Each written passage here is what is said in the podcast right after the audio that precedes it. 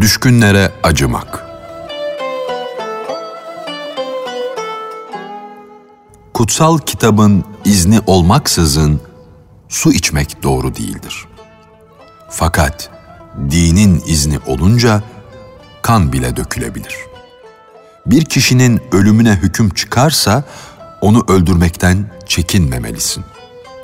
Seni bundan alıkoyacak bir şey belki onun çoluğu çocuğu olabilir.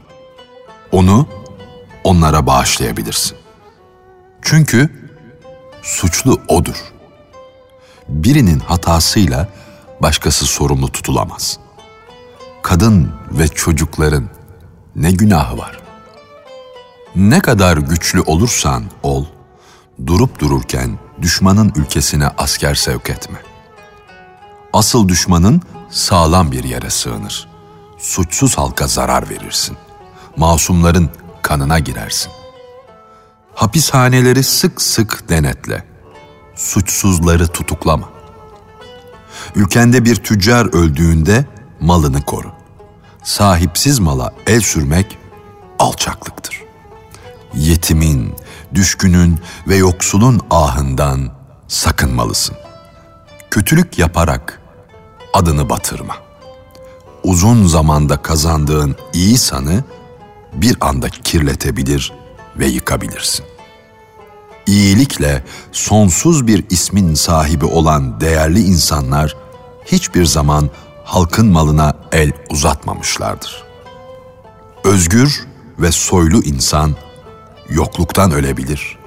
Fakat düşkünün malına el uzatarak onunla karnını doyurmaz.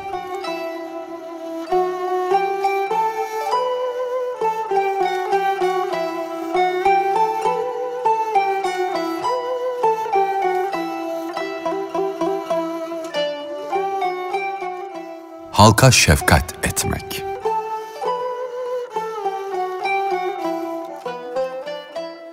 Adaletli bir padişahın iki yüzü de astar olan bir kaftanı vardı. Birisi, ''Ey kutlu padişah'' dedi. ''Çin kumaşından bir kaftan diktirseniz olmaz mı?'' Sultan şöyle cevap verdi. ''Giysi örtünmek içindir. Bu kaftanla hem örtünüyor hem de rahat ediyorum. İşimi görüyor. Bundan fazlası süs içindir ve israftır. Ben halktan aldığım vergileri tahtımı süslemek için kullanamam. Kadınlar gibi ipekli, süslü ve gösterişli elbiseler giyinirsem kadınlaşırım. Bu durumda düşmanlarımla nasıl savaşabilirim? Unutmayın, hazine asker ve halk içindir. Eğlence, süs ve zevku safa için değildir. Padişahından hoşnut olmayan asker, memleketin sınırlarını korumaz. Malı çalınan köylüden ne hakla vergi alınabilir? Köylünün eşeğini haraç olarak alan padişahın tacı ve tahtı nasıl yükselebilir? Düşkünlere zorbalık etmek, sevgi ve şefkate sığar mı? Karıncanın elinden tanesini kapan kuş alçaktır. Halk ağaca benzer. İyi bakarsan meyve alırsın. Sakın zulümle ağacın köklerini toprağından çıkarma. Kendine ancak ahmaklar zarar verir. Gençlikten ve talihten yararlananlar egemenliğindeki insanları incitmeyenlerdir. Mazlum halkın bedduasından korkmalısın. Yeryüzünün tümünün saltanatı toprağa düşecek bir damla kana değmez.''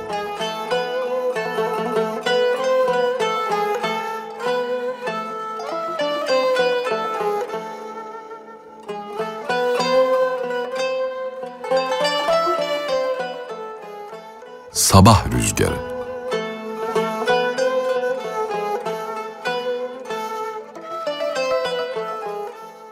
İyi kalpli ve güzel huylu Cemşit bir çeşme kitabesine şunları yazdırmıştı. Bizim gibi nice faniler burada konaklamış, dinlenmiş, göçüp gitmişlerdir. Yiğitlikleriyle dünyayı tutmuşlar, zaferler kazanmış, ülkeler fethetmişlerdir. Fakat hiçbirini mezara götürememişler. Süleyman peygamberin tahtı sabah rüzgarıyla uçurulmuyor muydu?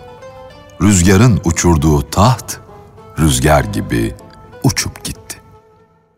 Bahtiyar o kimsedir ki ilim, adalet ve iyilikle ün kazansın. Bu geçici dünyaya her gelen mutlaka gidecektir. Ne ektiyse onu biçecektir. İnsana iyi ve kötü isimden başka bir şey kalmaz. Düşmanı yendiğinde canına kıyma. Yenilgi acısı onun için yeterlidir. Düşmanının çevrende minnetle dolaşması eteğini kanına bulaştırmandan iyidir.''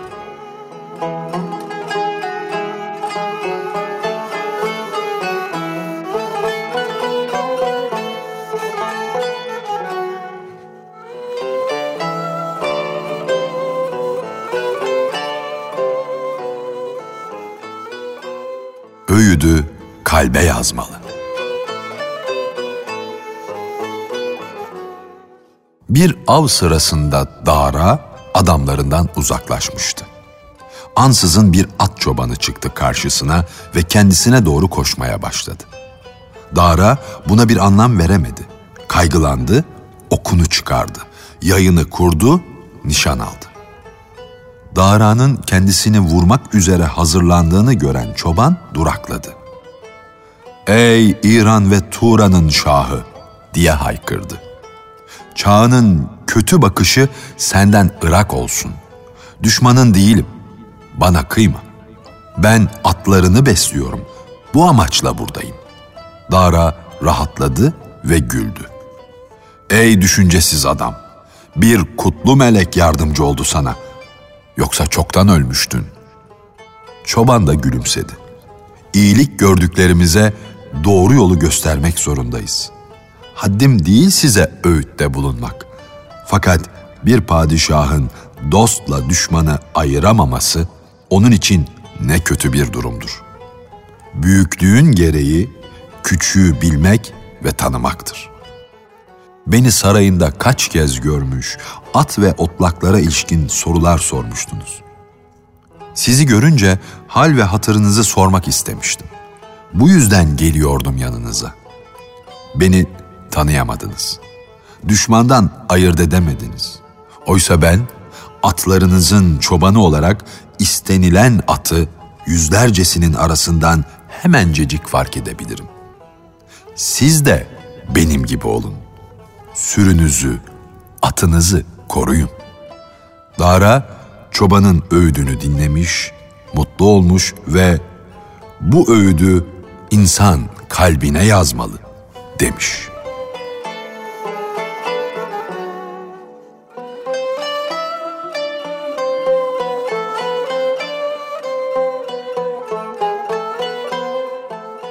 Mazlumun hakkı Irak'ta zalim bir sultan bir yoksulun sarayın kemerinin altında şöyle konuştuğunu gördü. Padişahım, sen de bir kapının ümitlisisin. Öyleyse kapının murat eşiğine göz dikenlerin isteklerine cevap ver. Yüreğinden derdi atmak istiyorsan, dertli yürekleri sıkıntıdan kurtarmalısın. Mazlumlar adalet ister onların gönüllerinin acı çekmesi padişahı tahttan kovdurur, ülkesinden attırır. Sen serin sarayında rahat içinde uyuyorsun. Garipler güneş altında kavruluyor. Bu doğru mudur? Padişahından adil olmasını isteyemeyen insanın hakkını Allah kıyamet günü mutlaka alacaktır.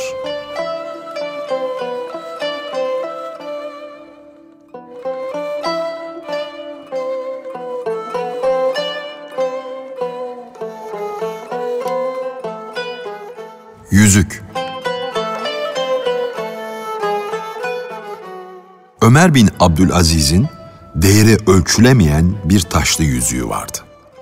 Gece bakılsa gün ışığından yapılmış bir inci sanılırdı. Bir yaz kuraklık baş gösterdi.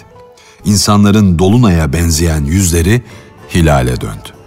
Halife halkının acılı durumunu görünce üzüldü. Kendisinin rahat içinde oluşunu fazla görmeye başladı. Yönettiklerinin ağzında zehir bulunan bir padişahın boğazından tatlı su geçebilir mi? Halife Ömer bin Abdülaziz garip ve öksüzlere acıdı. Yüzüğünü satarak yoksullara dağıttı. Duyanlar, bu denli değerli bir şey ele geçmez, neden sattın? dediler.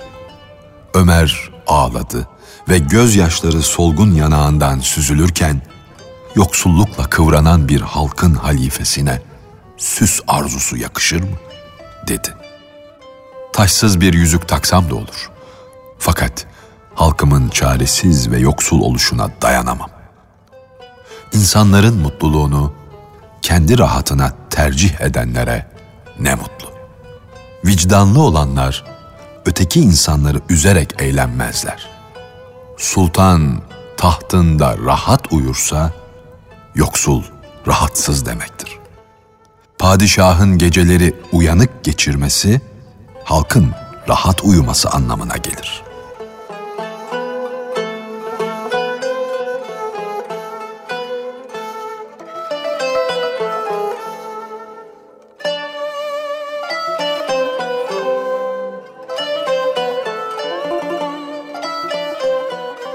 Fitne ve Uyku Dün gece bir toplulukta şu şiirim okundu. Hayatımın en rahat gecesini geçirdim dün. Ay yüzlü sevgilim kucağımdaydı. Uyku sarhoşuydu. Ona şöyle dedim. Ey boyu selviyi utandıran güzel. Ey güzelliğiyle dünyayı karıştıran fitne.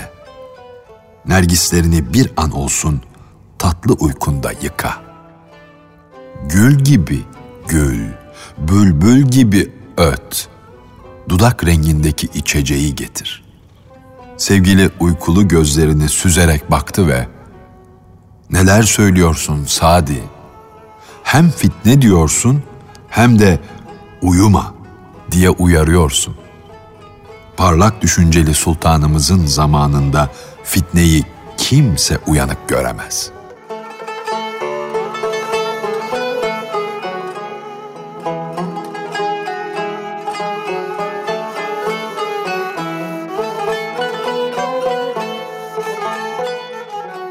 Halka hizmet, hakka hizmettir.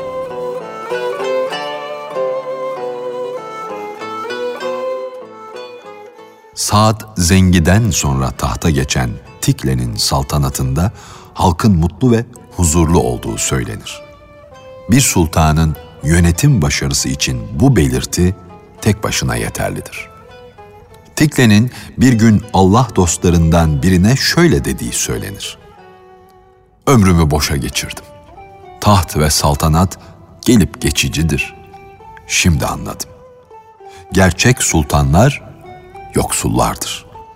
Gönlümde yatan ne sultanlık ne de taht. Bir tarikate girerek köşeme çekilmek ve sadece kulluk yapmak istiyorum. Hiç olmazsa kalan birkaç günlük ömrümü boşa harcamamış olurum. Tikle'yi dinleyen zeki ve akıllı dostu bunu duyunca sinirlendi. Ey padişah, neler söylüyorsun sen? Ağzından çıkanı kulağın duyuyor mu? Senin için ibadet nedir? Biliyor musun? Kulluk halka hizmettir. İbadet sadece tesbih, hırka ve seccade değildir. Tahtında otur, halkının hizmetinde ol. Ahlakın yoksulun alçak gönüllülüğü gibi olsun. Sevgi ve doğrulukla halkının hizmetine koş.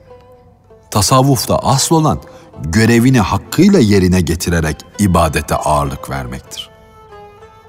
Kalp selametine sahip olanlar kaftanlarının altına işte böylesi bir hırkayı giymiş olanlardır.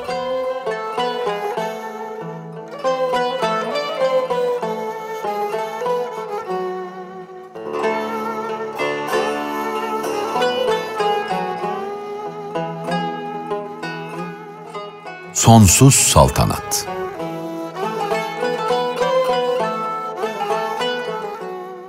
Bir zamanlar Rum ülkesini yöneten bir sultan, değer verdiği bilginlerinden birisine ağlayarak şöyle demişti. Bu kale ile şehirden başka bir şey kalmadı elimde. Sağlıklıyken çok çalıştım, çok ülkeler fethettim, çok mülk kazandım. Benden sonra tahtıma geçecek oğlumun bunlara hükümran olmasını düşledim. Fakat soysuz düşmanlarım bende güç kuvvet bırakmadı. Elimde kala kala bu şehirle kalesi kaldı. Artık gücüm de yok ki savaşayım. Üzüntüden eriyip gidiyorum. Bilgin sultana çıkıştı. Ağlaman gerekiyorsa gönlünü bağladığın arzuya ağla. Ömrün geçip gitmiş. Bu mülk bile sana fazladır. Öldükten sonra yerine gelecek olanı değil, kendini düşün. Madem ölümlüyüz, sonuçta her şeyi bırakıp gidiyoruz. Dünyada aziz bir misafiriz. Dünya kılıç çekip savaşmak, savaşarak onu elde etmek için ne kadar yanlış bir amaçtır. Bu kavgaya değer mi? İran şahlarından Ferudun'a, Dahhak'a, Cem'e bak. Hangisi göçüp gitmemiş? Hangisinin tacı tahtı yok olmamıştır? Sonsuz saltanat sadece Tanrı'ya aittir. Dünyanın beş günlük safası için sürekli olduğu sanına kapılma. Öte dünya için gerekli olanı düşün. Hangi sultan ebedi kalmıştır dünyada? Hangisinin hazinesi, malı yok olmamıştır? Oysa iyilik ve dua böyle midir? Geride bırakılan hayırlar. Hayırla anılan kimseye herkes Fatiha okur. Gerçek büyüklük geride iyi bir at bırakmaktır. Böyle kişilere ölüm erişse de yok olmazlar. Padişahım, iyilik ağacı dikmeye çalış dünya toprağına. Ondan meyve beklemeye ümidin olabilsin. Bağış ve güzellik bırak. Yarın diriliş gününde divan kurulunca değerin iyiliklerinle ölçülecek. Padişahım, ayağı kullukta ileri olanın derecesi yüce olur. Nefsine hainlik eden, ibadet bilinciyle yaşamayandır. Hesap günü yaratıcıdan bir şey dilemeye yüz bulamayacaktır. Çalışmadan ücret istenir mi? Gerçeğe gözü kapalı olanı kendi haline terk et. Onun için pişmanlık günü yakındır. Tarlasını ekenle ekmeyen, ürünün toplanma zamanı bir olur mu?''